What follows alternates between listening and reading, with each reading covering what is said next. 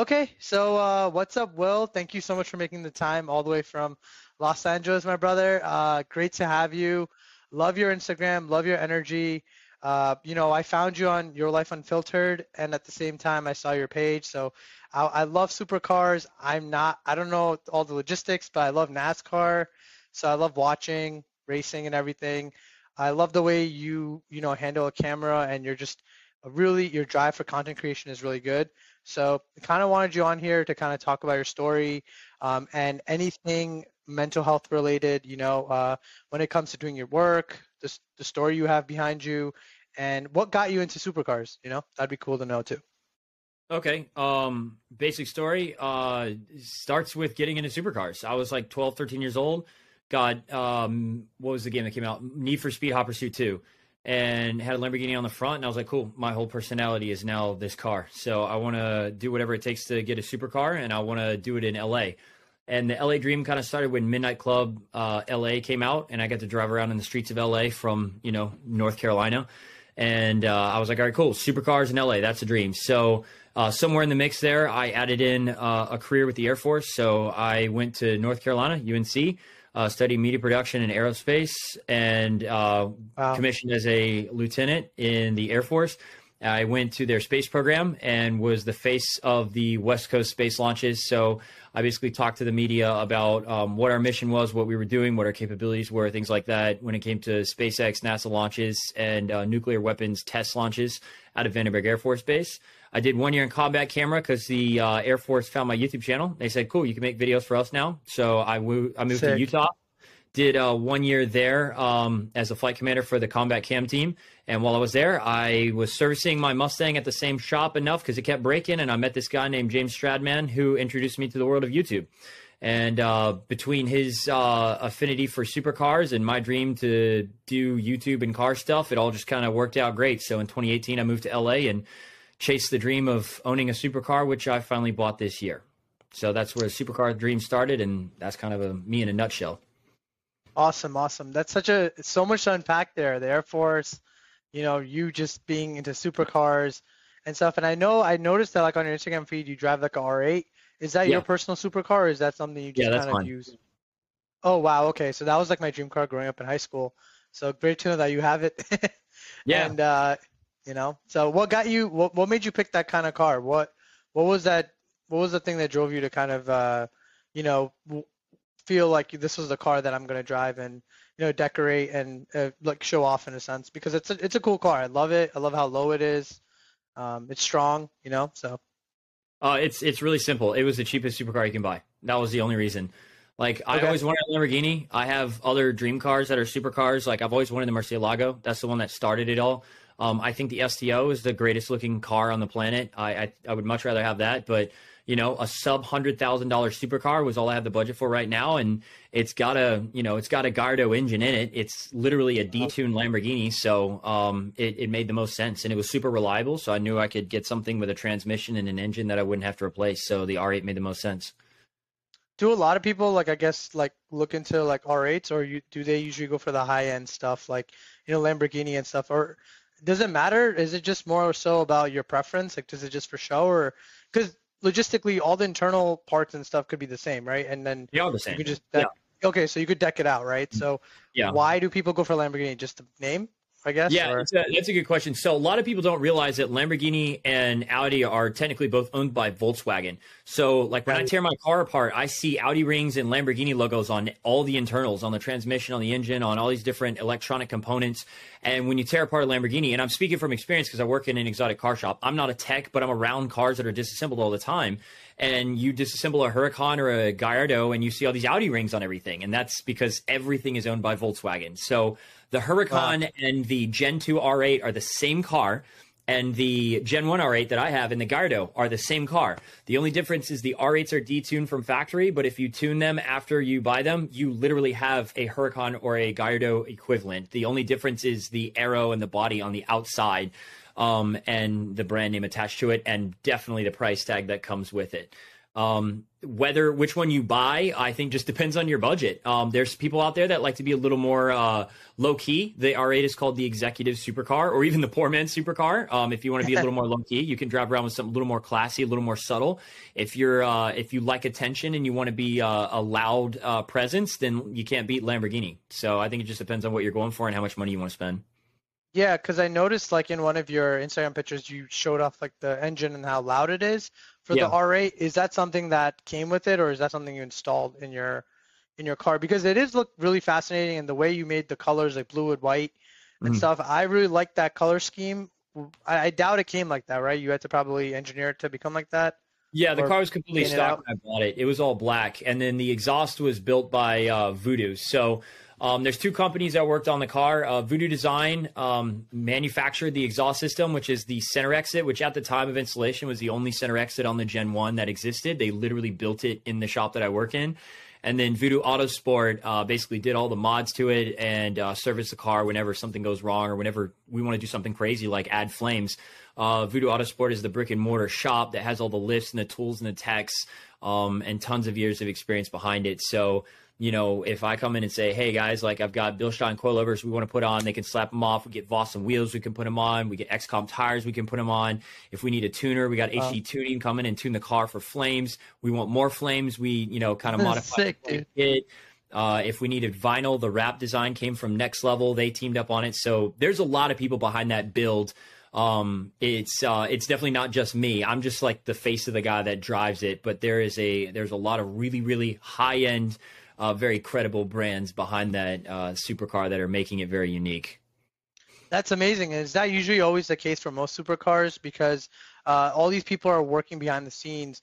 Is mm. this something that you knew you were going to get yourself into, like in this kind of business, or was this something that just, uh, uh, you know, like an opportunity comes your your way and knocks on your door or whatever, right? Was it one of those things? Because like, what was the story behind it? Because it seems like you're very invested into it, you're very enthusiastic towards it, and I can totally tell, like, you know, like I, I want to get a supercar now that you're talking about it. So I'm like, damn, there's so many components to it, you know? So.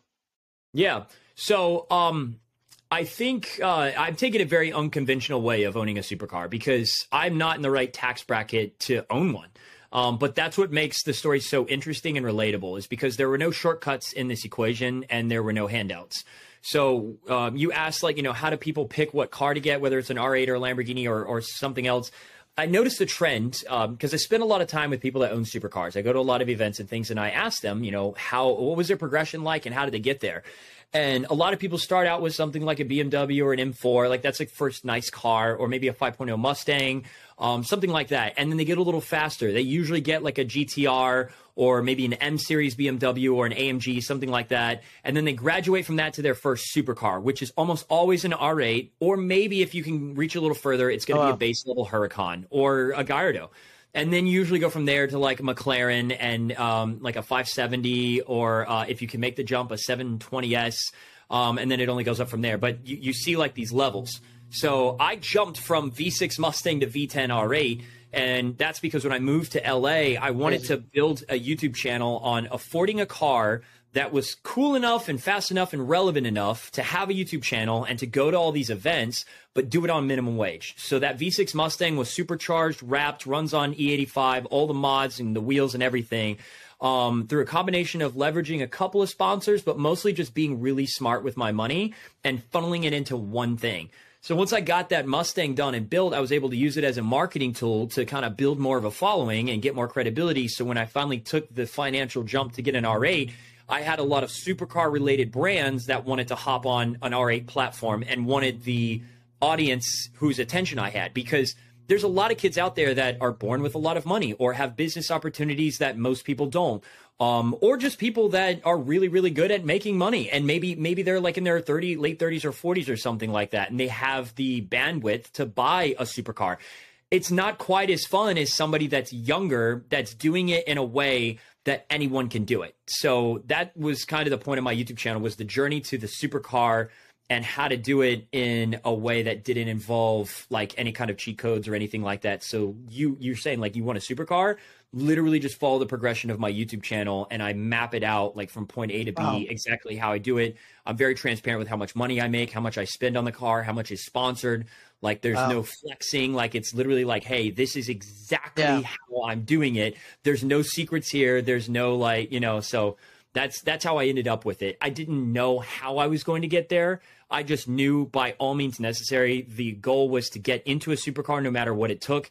I'll admit I had a goal to get there by 30. Now that I'm 29, I realize that 30 is actually kind of early to get a supercar and it takes a lot of work and I'm still early at getting it based on how much money I have coming in, but I still made it happen. So it, it is still possible.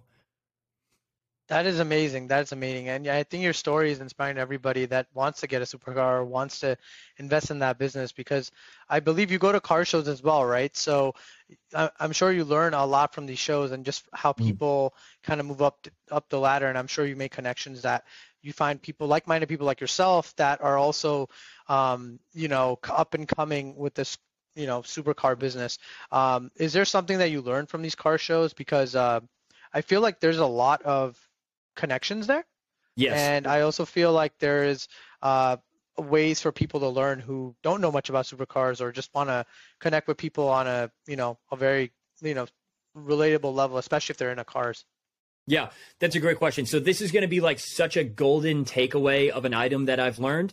Um, awesome car shows are a gold mine when it comes to networking and opportunities. I do more, um, I guess you could just say, do more damage in the week in the couple hours I spend on Saturday and Sunday morning at car and coffee events or late nights at Origins events and these like fast and furious type meetups talking and networking with people and doing business versus during the week trying to send emails or DMs or things like that. Um, because right now, my most valuable asset is not the car. It's not property. It's not like any kind of money I have saved up. It's literally my network. It is just invaluable. The people that I can just dial on my phone and call up if I need something or a connection or the business opportunities I can create with that network. And just all of us share the same common passion of cars. Now, back in like the boomer days, golf was that medium of shared interest where people could do business. They always say like, oh, you want to like, you know, go to the golf course and, and chat up with people and stuff. But, you know, you go to a car show and let's just say there's 40 supercars there, which is a normal number in Los Angeles or Orange County. Um, you have 40 owners of uh, businesses or uh, marketing firms or people that understand YouTube just have been able to do it well enough to earn the supercar that they pulled up in, and you have a talking piece right in front of you because everybody likes to talk about their car. So you can walk up, ask them a couple questions about their car, and then boom, next thing you know, they're they're like, oh wait, you want to learn more about real estate? I happen to you know own this firm that loans money, or I happen to to know a lot about uh, becoming a broker, etc and you just figure that out at Sunday morning at nine o'clock for the cost of zero dollars.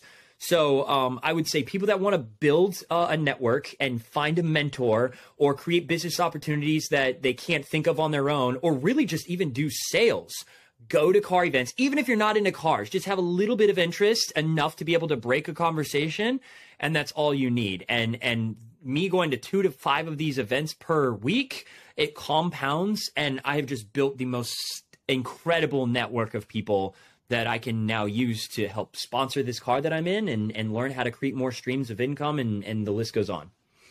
I think it also builds confidence too, right? Because even if you're more introverted and like you're more into the techie parts of the car, and you're, you know, because sometimes when you get so techie and stuff, uh, I feel like a lot of people who are really tech involved become naturally introvert introverted because they're so into their work that they forget how to speak with other people. So going to these car shows, maybe they can break out of their shell, relate to someone about car stuff, but then they also find out that hey, there's a different world from cars, and there's a way to you know break through that inner gap. You know, just from like a technical standpoint too. We we we deal with that at work, we deal with that in life. You know, and I'll definitely check that out because I usually go to coffee shops uh, typically, but a car show is something I've been meaning to go. Uh, yeah. It just you know, I haven't had a chance, man, but it seems like you've learned a lot from these car shows. Uh, is there any, with all this work that you do on a day to day, is there any mental health, uh, I guess, battles that you have? Um, I, I know I personally have anxiety actually due to car accidents. So mm-hmm. it's funny because we're talking about cars, but uh, you know, um, is there anything when it comes to like mental health that you know you want to voice out to people, especially with just working like the way you work and stuff? Because it sounds like a lot of work, man. And congrats to you, man. I tip my hat to you. Like that's a lot of work, so should be proud. Thanks, appreciate it. Um, mental health related, I would say. Um, when I was in the Air Force, it was not a fun time. Um, uh, the Air Force, for the record, has the highest number of suicides, more so than, and I'm pretty sure this is accurate, all the other branches combined. I know we're leading, but I think we're more than everything put together. Um, the work environment is not ideal. Um, you don't get to go work where you want. You don't get to work when you want. You don't get to work for who you want. And oftentimes you don't even get to do the type of work you want to do. So when wow. you don't have that fulfillment that you're looking for, um, or if you're like me and you're in a room that has no windows, no Wi-Fi, no phones, and a really crummy internet line that only lets you use email, it's very easy to lose sight of a big vision and your goals or really just happiness in general. So I had to find other ways to create energy where where in an environment that quite frankly sucked it out of me.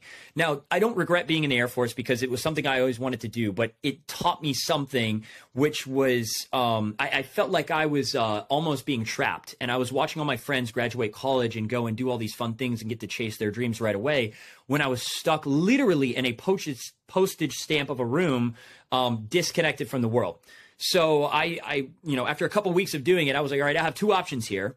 I can just um, sulk and be upset about my circumstances, be a victim of my circumstances for the next several years, like a prison sentence, or I can find a way to capitalize on the silence and create a slingshot so when I get out of the Air Force, I can pass all these people. So, how can I create that slingshot, you know, where I'm actually kind of building potential energy so when it comes time to go to LA, I know how to pass everybody. And for me, that was reading because you don't need an internet connection to read. You can read a book anywhere you want. So, I, I subscribed to Forbes magazine. I read every Forbes magazine cover to cover when it came in. If I had any downtime between meetings, anything like that, um, and then I would always have a book in the pocket of my uniform. So I read a ton of books. And then I would always log on to YouTube right when I got in the office because it barely, barely would load a YouTube video. It would take like half the day. I would pull up a podcast or something like I would watch a lot of Impact Theory um, or Gary Vee videos. I would pull up like two or three tabs and just let them load. That's how bad the internet was. And then by the end of lunch, if I'd wrapped up enough of my work, I could watch or listen to one of those videos in the background so I could learn in a different medium outside of reading. So it's just a lot of information absorption over a couple of years. And I wasn't distracted by friends or going out or spending money or anything. I was just focused and learning. So um, mentally it was challenging because I had to trust the process that there was a light at the end of the tunnel. There was a goal, a, a, a, hunger like I can't describe to be in LA and to chase the dream that I'm living right now. And the byproduct of that is that now that I'm living the exact life that I had had envisioned every single day that I had to clock in and live a carbon copy of the previous day while in the Air Force is gratitude because now even when I have a bad day or I'm like, oh my God, like, you know, it's raining outside right now, it's pouring, you know, all my friends are just off doing their own thing. I got no plans. Um, you know, and uh, and it's dark at 4 p.m. now. Like I have every reason to just be like, oh no, today kind of sucks. So like, you know, a couple things went wrong today too. Like I have every reason to be upset, but I'm like, you know what? Do you know how hard it was to get to just this average day, this average day that I'm having right now?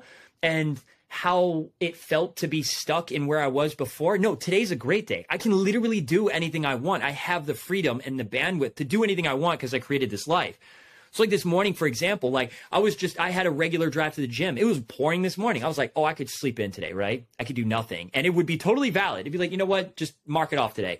And I was like, no, it's raining. Let's go get wet. Let's go. I hope it starts lightning too. So I wow. take my car out and I was like, you know what? I'm already late to the gym. I, I, I drug my feet getting out, but I was like, you know what? Let's be just a little bit later and like be a kid for a minute. So I, I, took the car to a parking lot and I was like, can you drift an all wheel drive R8? I don't know, but I figured it out. So I'm like drifting this car around. I ripped the whole front splitter off the R8. The whole thing hit a puddle and it just. Wow. And I was like, you know what? Charge it to the game. That was fun. I was a kid for like 10 minutes. That's that was crazy. Then I, you know, I, I, finished the gym and then I went to, to work today and I was like, okay, well, how can I do some things today? How can I create? How can I find something to look forward to? So that way my mental health stays uh, high energy. And for the record, I don't have any caffeine in my system. Like I don't, I don't, I don't take caffeine unless it's an emergency. So really? like I'm literally running off of just pure gratitude and energy each day, which sounds crazy until you try it. And um and uh, I remember talking to uh, one of my friends, uh, Billy, today, Billy Ray. She's a TikToker, and uh, we make fun of each other on TikTok all the time. She nobody really seems to understand that we're like best friends. And I was like, we need to plan something like to look forward to because you could die tomorrow. Like you could, li- it could end tomorrow for no reason. And I've had it happen to friends. I've had it happen to to coworkers and like people in the Air Force who literally wake up the next day and they're not there. And that's like that could be that could be me. So, how do I plan something, whether it's a trip or a purchase or a goal or something to study for or a level of credibility, something so that I can be focused on that. And then when I get to there, I can start planning the next thing. So like this last thing we did was SEMA. SEMA week in Vegas was huge. Like the car was on display in the center of the biggest car automotive trade show in the country. And the day it finished, my dopamine levels went boom. And I, and, and my mental health was like, no, no, you're, it's all over, you know? You know, so some people, they, they ride that wave. They're like, oh, it's all over. Now I'm sad. And I'm like, no, how do I, how do I, I need to, let's, let's do, what's next? What trip do we need to plan next? What goal do we do we need to twin turbo this car? Do we need to make a shoot bigger fire? Like do I need to do I need to figure out how to buy a property amidst this like upcoming like economic crash? Like what's the next big power play that I can be focused on? So I think having that wow. power play in mind and always be looking to the next thing and constantly planning the next thing so you have purpose and then having gratitude in the moments along the way even on average days like today um, I think are two uh, keys to me uh, keeping my mental health uh, at a high level. Wow, wow, like that's amazing, man. I'm, I mean, just just seeing what you do every single day is so inspirational. Thank you. Yeah, really appreciate it. I I think uh, you just you know just reading and you know just spending your time all that time in the military, the discipline that came out of it, you feel like now you have so much ample time to yourself that you're yeah. just able to do so much in this life now, right? Yeah. Th- that's what I got from everything you said. It just feels like everything that you've, you know, you've honed your skills and the mental uh, fortitude and the discipline that you gained is allowing you to do all these things because you're so passionate about everything. I think it's created 100%. some kind of passion and it's like a burning passion. Like I can tell you're yeah. hungry. You know, it's not, and you have a high energy without caffeine, which is also adding on to your, you yeah. know, your your demeanor. So I love that. You know, um, is there is there something about you that uh, you learned also in the military as when it comes to confidence and discipline? Like, was it something, uh, I guess, like you learned when it comes to like uh, focusing on just the car scene and stuff? Like, was there any of of it like the competitors or anything that, like, how do you not let things get to you. Because you know there's a lot of stuff to you know worry about if you do think about it. So how do you yeah. take every day at a time? Because one thing i struggle with is the scheduling sometimes. Uh, even like today you know like scheduling a meeting or scheduling even a call even right? Things get pushed back. How do you assess stress? And how do you also get over that hump you know? Because sometimes there's a lot going on right? There's people asking you for things or you know and you're also at the gym or you're also doing something. Like how do you assess stress? And especially like not like high high stress you know? So how do you assess that? Okay you got a you asked a lot of questions there. Um i'll, I'll take the first one here. You said something about uh what did i learn about myself in the military that applies to the car scene maybe? I think it was a combo of two. Um in the military there is something that is up here in level of um importance. And in the car scene, the same concept is here in importance, and that's dependability. And I filter people out of my circle almost overnight that have this level of dependability importance and i only hang with people that are up here because um, people up here respect your time. People up here respect their word. People up here show up when they say they're going to. They're going to finish something when they say they're going to do it and you don't have to think twice. It's uh, what we call a fire and forget missile in the military. You know, it, it, tracks its target, you fire it, you forget about it. Same thing with a person or a friend or a person you're dating, anything like that. Dependability's got to be up here. And in the military, that is the status quo. Unfortunately, I can't say the same about the industry that I'm in.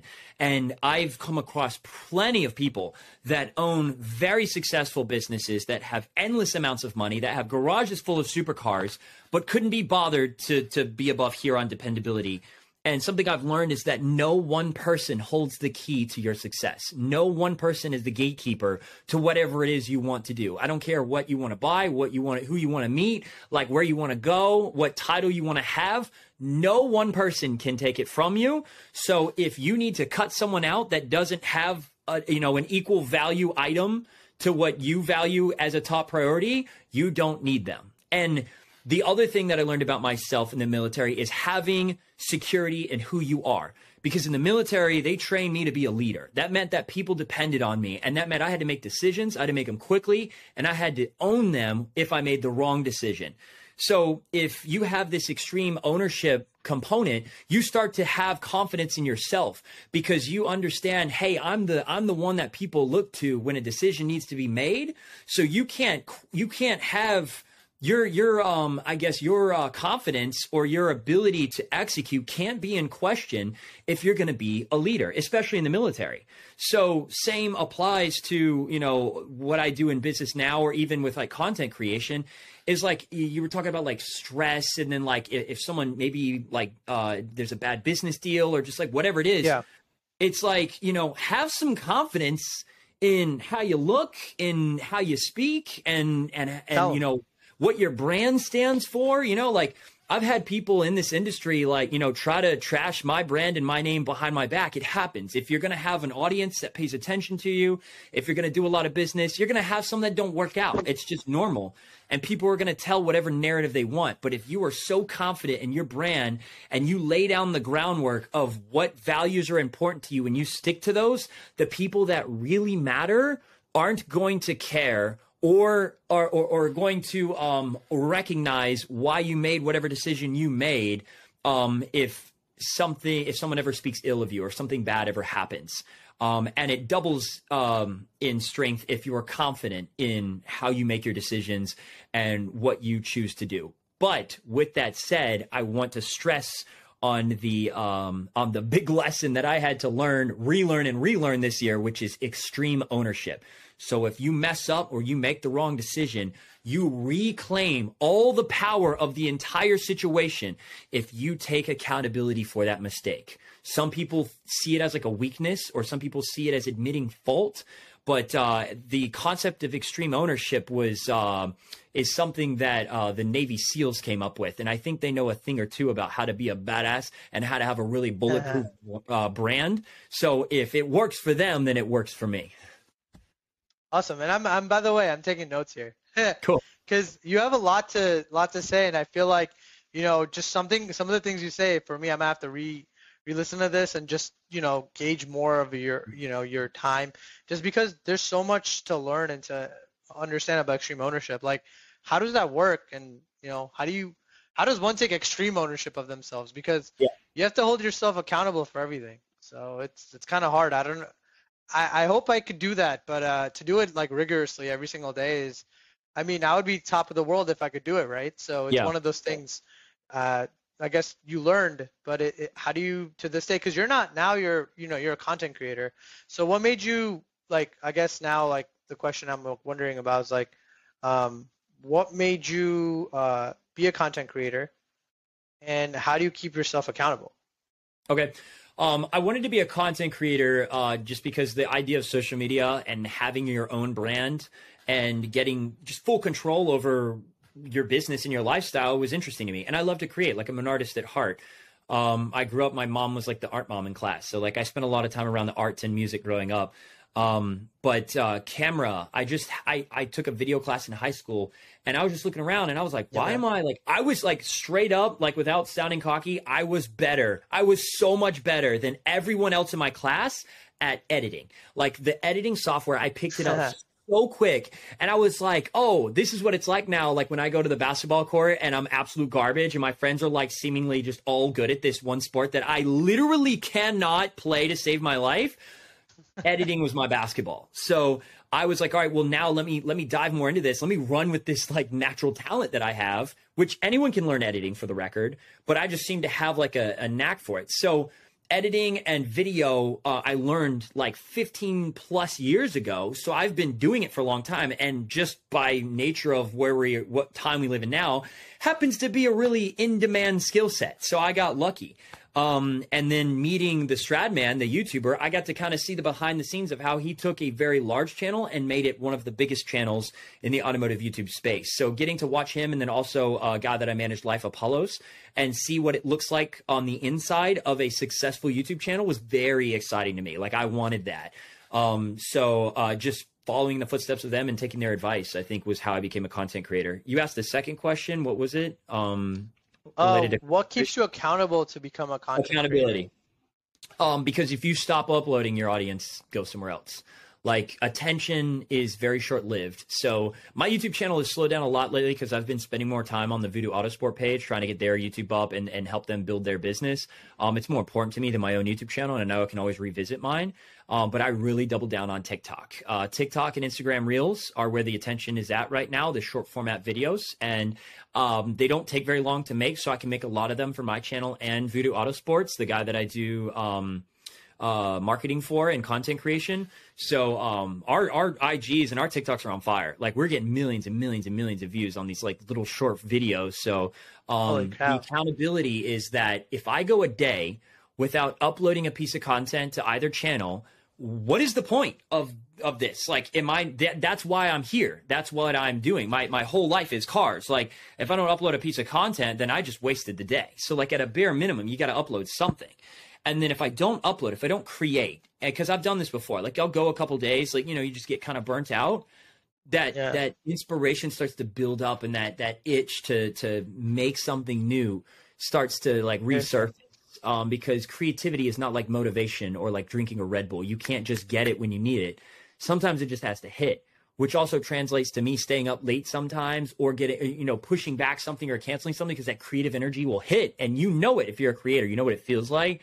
You have to act on it. You have to make as much as you can in that moment sometimes not eating. Sometimes like I'll be up to like 4 a.m. editing because I'm like editing a photo and I'll be like, okay, let me do this one next and this one next. And I'll be like 50 photos deep.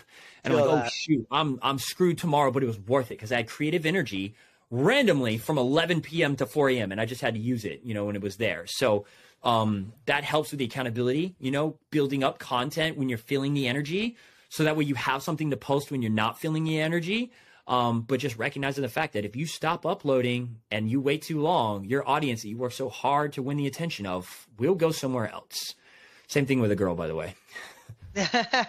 you got to put in. Yo, of course, bro. You got to put in the work, right? You know, right now I'm putting in work too with that. So you know, gotta gotta always do it. But no, I completely feel that, man. I mean, sometimes like I get that like itch to be creative all the time, and uh, when I upload, I upload. But then when I don't, I always feel like this weird urge to like uh like I'm not doing enough or I'm not good enough or I need to like just upload like tomorrow. But then I also realized too like cadence is very important and also understanding quality piece of content. So like understanding like what I'm posting is important. You know, like for hmm. you, uh, I'm, I'm thinking right now, like having you on the podcast will bring a lot of diversity. And second of all, understanding of new knowledge, extreme ownership, uh, understanding how it's in the life of somebody that handles supercars, also understands driving, but also at, at, like um, like you know cars but at the same time like was in the military understands discipline and understands accountability i think that will bring a lot of growth towards people who want mental health advice. And at the same time even if you know uh, not everybody else has mental health struggles i'll be honest you know like some people are like some people just are very like strong minded and they don't know what certain things in mental health are. But i think it's good to take away from those people too because having a strong mindset can also mm-hmm. help you you know practice everything like gratitude every day. Like i write things down all the time to be better you know because there's areas I'm not weakened. But like for you, you know, you have a knack for creativity and especially editing and uploading every single day. You know, uh, with me, I'm more of that basketball player, like you said, but I learned to edit and I learned to like find like what I'm good at and it's like understanding how people work. And you know, it's just it's just great, you know. So definitely. Cool, man. Yeah, appreciate it. So uh so are you um right now are you planning on I guess like focusing on just cars and content creation or are you also planning on moving elsewhere too? Is LA like the hotspot right now? Because I've heard Miami is also very big as well for content creation. So what's your take on that? You know, because I feel like you're meeting all these uh, models too at car shows and stuff. And what do they tell you? Do they tell you like the move is LA, the move is like somewhere else? Like how does that work? Okay. Uh, first of all, I wouldn't I wouldn't listen to models on like where the move is. I think they go they'll they'll show up wherever the action is. So I would I don't think they're good barometer on where to go. True. true. Um, yeah. But the uh, the um, move for me is always going to be LA. Um, I've always wanted to be there, and I'm in Orange County now, like an hour south, because the crime rate in LA is absolutely ridiculous. And I lived there. I lived in Hollywood for two years, and I loved it. Um, and actually, it was three years, and I had to leave because.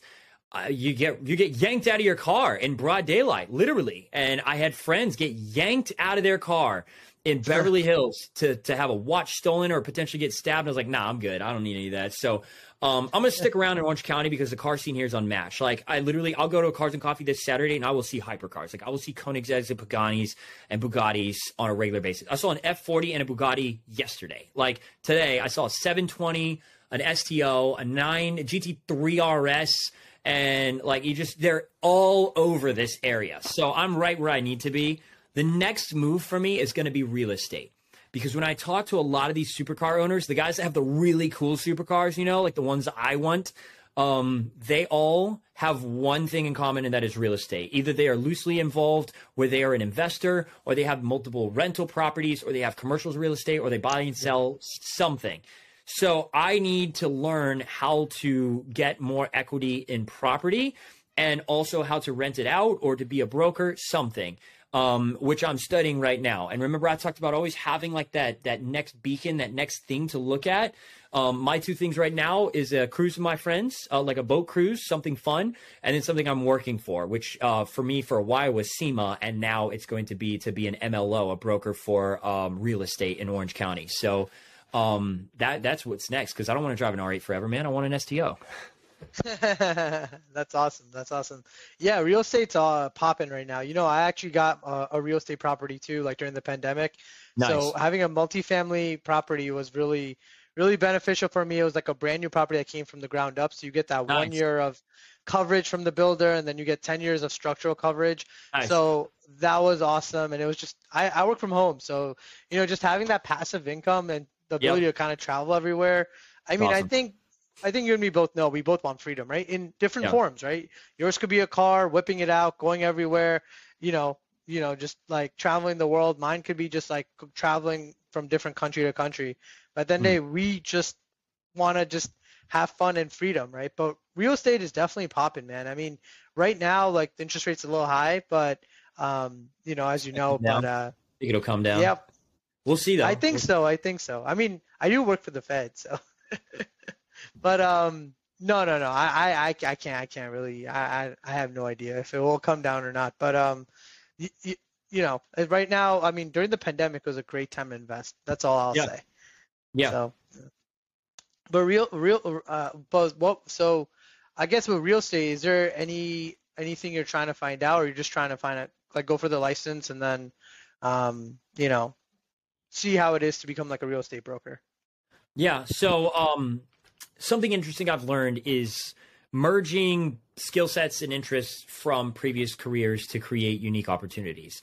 So I have a military background. I also am very plugged in in the car scene, and my next frontier is real estate. So, um, being a veteran, I have access to the VA loan, which I can leverage to get more rental properties. If you don't, if you're a veteran, and you don't know what the VA loan is, you need to learn because that is a huge opportunity. Um, yep.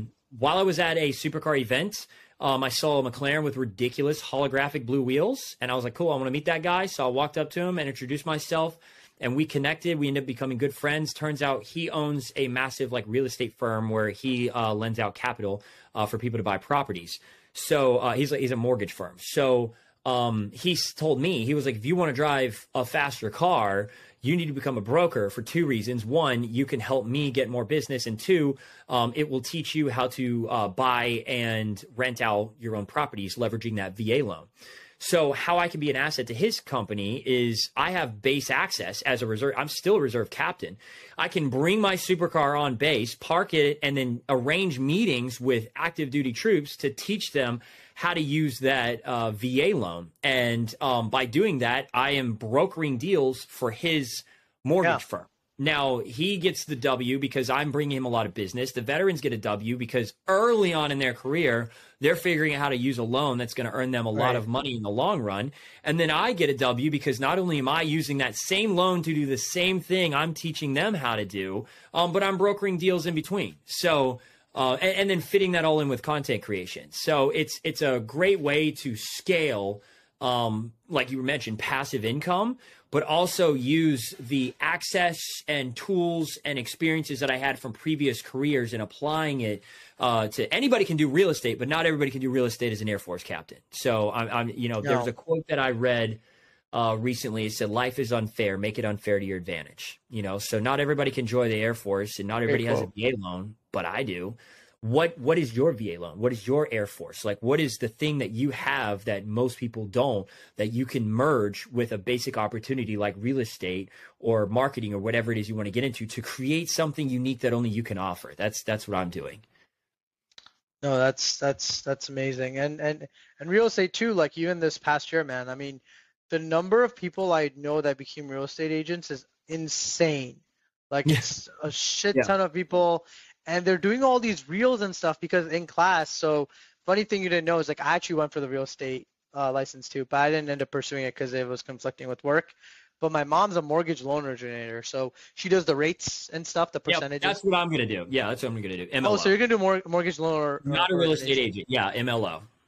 MLO. Okay, perfect. So maybe we can connect after. But anyways, uh, you know, for guidance or something. But anyways, like that is the thing that like I feel like a lot of people were would go in as real estate and they would kind of show in the houses. But if you confuse that with just cars and stuff, and you already have experience with reels, it's gonna make you so much more content. Just because people love to see the prices of houses, the areas, your geographic location, and even in classes they teach you like like first thing nowadays is like, oh, go on Instagram and make a real estate account and then just sell yourself. So even as an MLO, you can, you know, brand yourself. You know what I mean? Mm-hmm. So and have a LinkedIn. So I think that's that's really interesting, dude. Um, is there any questions you have for me, by the way, or uh, you know, I would I would love to know because I think uh, I've asked you enough questions for the day.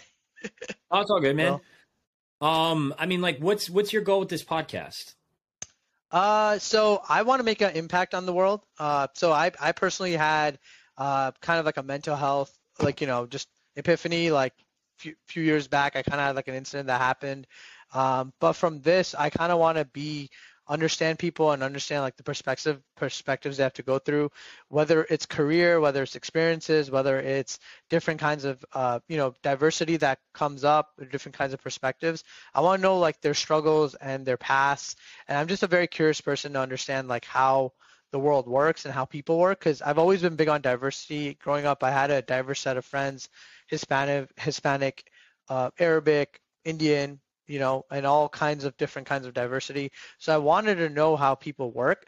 Um, so that's my my motivation behind it. I'm kind of doing it for, uh, you know, just my own hobby and passion, and it's more so about more about understanding people than rather than making money. I mean, you know, to to fund the channel would be nice, but at the same time, kind of doing it to just kind of get to know people and you know i think you're great to like understand too because everyone has a story right?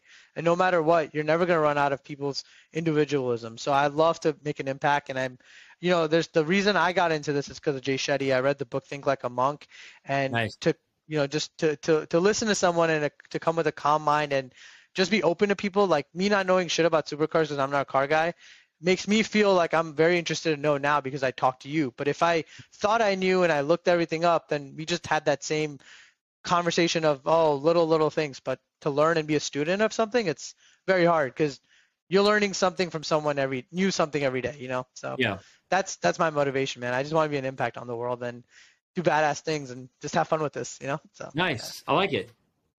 Yeah, thank you, man. I appreciate it. So, yep, sounds good. So, thank you so much for coming on. If you have any, uh, if you, we can, we should connect after. But other than that, I really appreciate your perspective. It's really impactful, and I think uh, you have a lot to bring. So, thank you so much, and hopefully you come on again. You know, would love to yeah, hear man, your journey. You having me for sure. Thank you, thank you. Will. Appreciate it.